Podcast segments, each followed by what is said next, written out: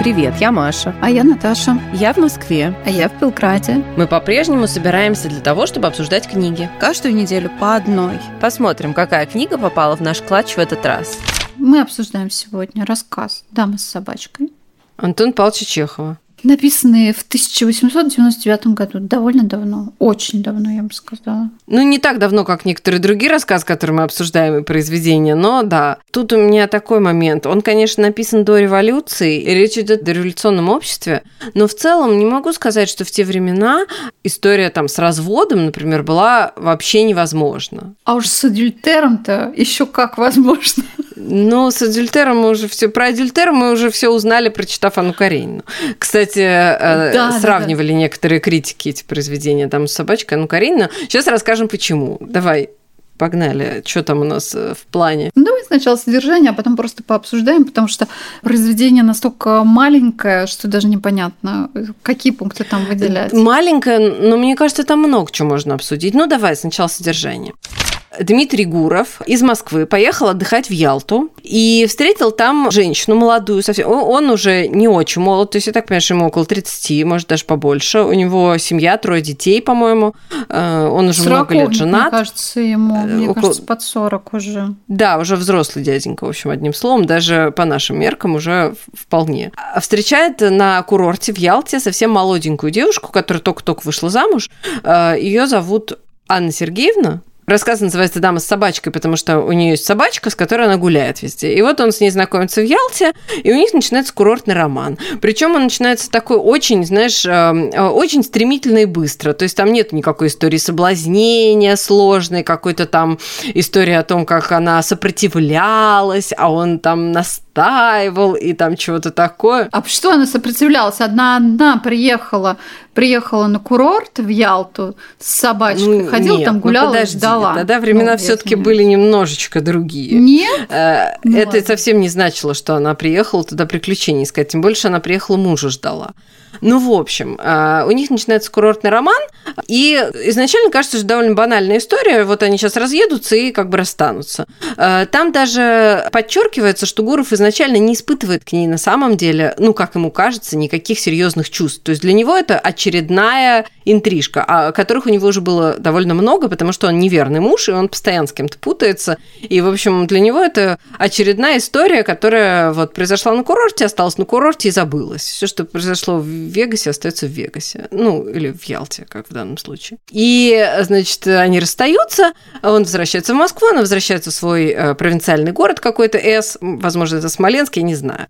В общем, проходит какое-то время, и он полностью уверен, что должен уже был бы ее забыть, но почему-то он ее не забывает, и все про нее помнит, помнит, помнит, и, в общем, э, не дает она ему покоя почему-то совершенно неожиданно, и, в общем, настолько его эта история э, задевает, и настолько он не может прекратить о ней думать, что в какой-то момент он решает ехать к ней в этот ее С.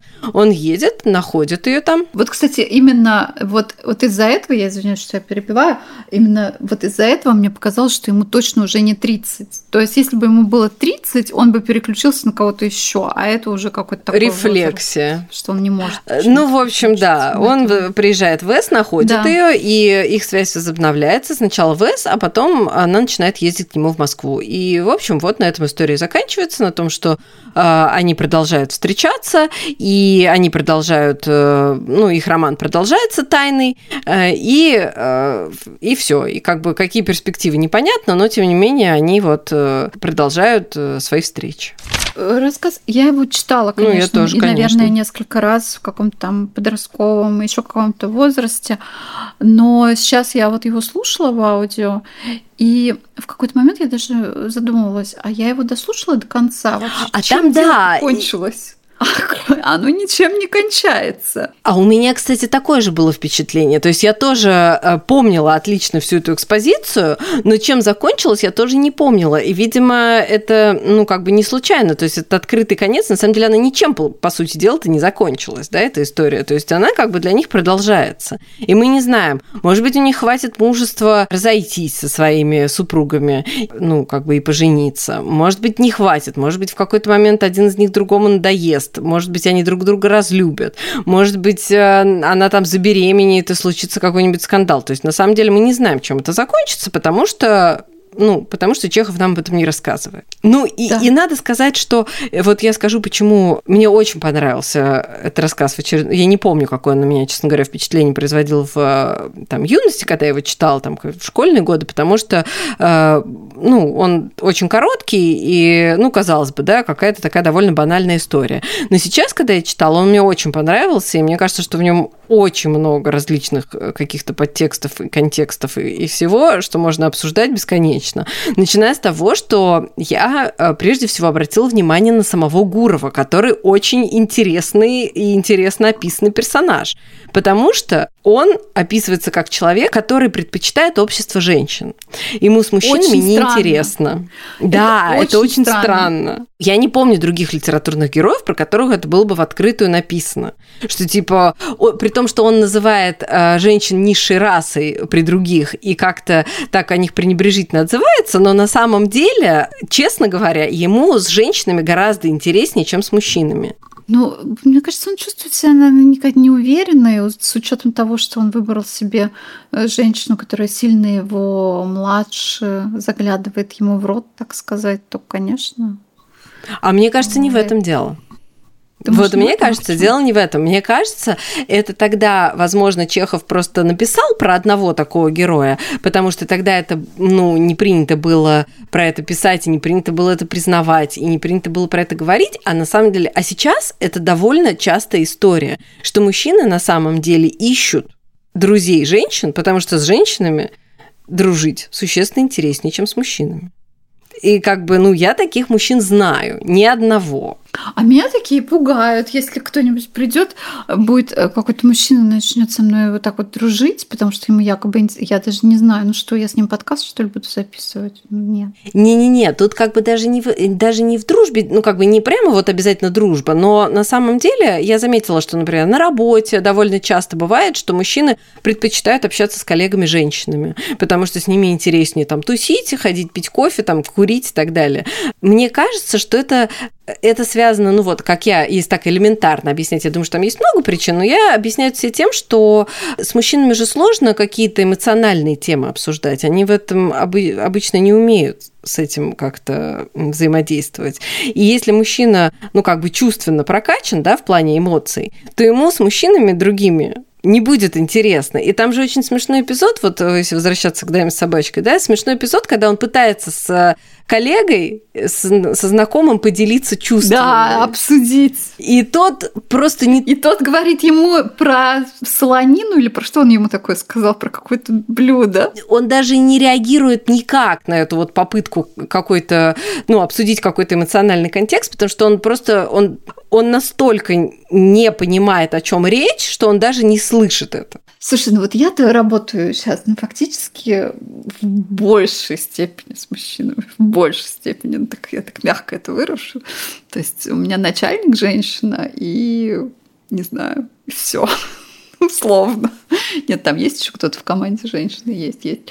Но все равно довольно мало. Поэтому я как-то даже не знаю, что вынуждена они со мной общаются или потому что я женщина. Ну, нет, мне кажется, нет какого-то сейчас такого деления на работе. Ну, я, по крайней мере, его не вижу. Не, ну я не говорю, что это, знаешь, какой-то, э, не знаю, какой-то значимый социальный сдвиг там или еще что-то, который вот мы там типа и свидетелями которого мы являемся, но в целом мне кажется, что это, э, ну вот характерно, э, характерная история для мужчин, которых э, интересуют какие-то вопросы, э, связанные с эмоциями и чувствами потому что им, правда, в этом плане с мужчинами дружить было бы сложно. И надо сказать, что это одна из причин, по которой я, например, не дружу с мужчинами, потому что мне неинтересно, реально. Ну, как бы, ну, просто неинтересно. Я понимаю, там какие-то приятели, с которыми можно обсудить а какие-то рабочие вопросы. Что ли? Ну, типа того, да. То есть вот это я могу понять. И это не потому, что я не люблю мужчин, да. То есть я не то, что как Гуров говорю, что они какая-то низшая раса. Нет, я к мужчинам отношусь очень даже неплохо, особенно к некоторым. Но как бы дружить с ними, ну, правда, мне неинтересно. Но мне интересно на эмоциональном и чувственном уровне делиться со своими друзьями, а точнее со своими подругами. А как бы о чем делиться с мужиками, ну правда. Еще что с ним такого интересного, да, с Гуровым? Он ездит, ждет ее, когда она приедет, но при этом он показан как семьянин, потому что он своих детей там куда-то отвозит, то есть он как бы с ними общается и не производит впечатление человека, который хочет покинуть семью. Не, а это, кстати, тоже довольно интересный момент, опять же, выделяющий его, да, что он любит своих детей и явно привязан к ним. При этом он абсолютно ничего не испытывает к своей жене. То есть она-то его раздражает, и он как бы несчастлив в браке с ней. Но при этом дети, да, дети для него важны. Это тоже, кстати, ну такая современная штука, э, раньше которой вообще не было, потому что раньше вообще чаще всего было, что бывшая жена, бывшие дети и как бы до свидания. Вот. Это сейчас чаще становится, что мужчины все-таки продолжают общаться с детьми, потому что им дети интересны. Ну, кстати, даже, да, многие продолжают общаться, но сейчас, наверное, даже наоборот удивляет, когда, не знаю, там у мужчины второй брак, и ты видишь э, что его вторая жена вообще не общается с его там детьми от первого брака. И это вызывает, конечно, какие-то подозрения. Ну да, это странно. Сейчас. Ну, конечно, странно. И ты думаешь, блин, ну что-то совсем как-то фигово у вас там все. Вот, да.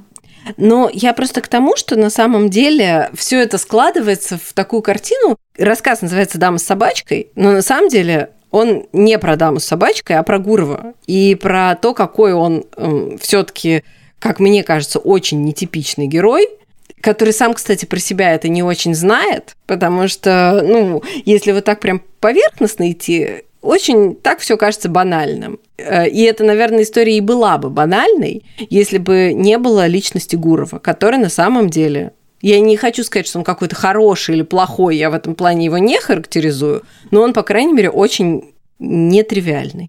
А эта девушка, в принципе, не очень понятно Никакая, себя ведет, потому она... что она никакая, да, она быстренько вышла замуж, детей у нее нету, а муж у нее старше, и, собственно, мужа она не она любит. Завела себе любовника. Ну, то есть тоже, да, да какая-то такая странная история, потому что, ну, она вообще никакая, она на меня не произвела никакого впечатления, честно скажу. Ну, разные, конечно, бывают обстоятельства. Может, она была откуда там, там, не знаю, из низов, и он ее там подобрал, или у нее совсем не было денег и так далее, и так далее. Но в целом это вообще-то конец 19 века, и нельзя сказать, что э, девушка без денег, она в таком отчаянном положении, что она должна выходить замуж за любого, кто предложит. Поэтому не совсем понятно, зачем она вышла замуж за этого человека, которого она просто презирает.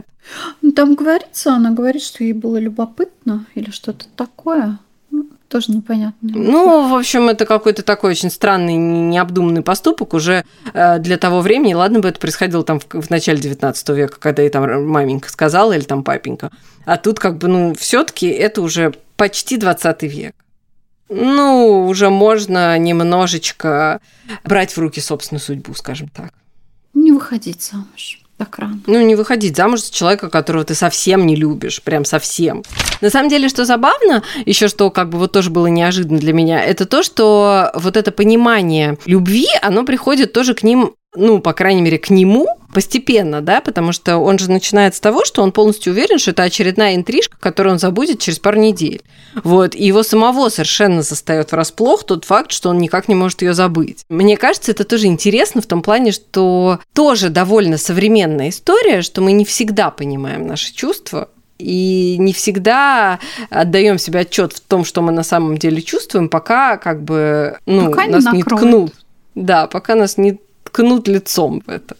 Ну что, мы не можем сказать, что курортные романы это хорошо, но почитать Чехова это неплохо. А что это курортный роман? Это плохо. Курортный роман это прекрасно. Особенно если как бы после них не остается. Ну, тут оба женатых человека. Не, ну это да, я про налет. Нет, адюльтер это вообще как бы тема, которая называйте меня там старомодной, но я как бы против измен вообще категорически. Поэтому да, в этом плане, конечно. Так-то курортный роман в них ничего плохого нет, если как бы все свободны, а если все не свободны, то нечего. Но Чехова можно почитать. Нет, нет, читайте Чехова. На самом деле, ну я говорю, что рассказ э, очень коротенький, но он застает врасплох. Я думаю, что вот знаешь, э, как я сформулирую вот так, э, что меня больше всего застал врасплох и понравилось, и как бы удивило меня то, насколько он современный, насколько можно вот его читать и представлять себе эту историю в современных реалиях. Она прям очень современная. Ну, Чехов весь очень Да, но, например, мы с тобой же обсуждали «Дом с мезонином», да, и там, ну, описаны какие-то вот эти вот немножко, ну, немножко старомодные какие-то вот эти страсти, вот эта молоденькая девочка, Реальность, которая почему-то да, не, не разрешают там встречаться с мужчиной, который ей нравится, почему-то они там куда-то сбегают, ну, как-то такая какая-то немножко наигранность, наигранность да. Сейчас вот, а эта история да. прям вообще современная. Вот прям бери и не знаю, снимай про нее сериал э, в современной обстановке, абсолютно ничего не потеряется. То есть просто полностью этот сюжет перекладывается на наши дни на 100%. Да, с этим я согласна. Читайте Чехова, друзья. Он велик и прекрасен. Спасибо, что дослушали до конца. Подписывайтесь на наш телеграм-канал, который тоже называется «Книжный клатч». Ждем вас на следующей неделе.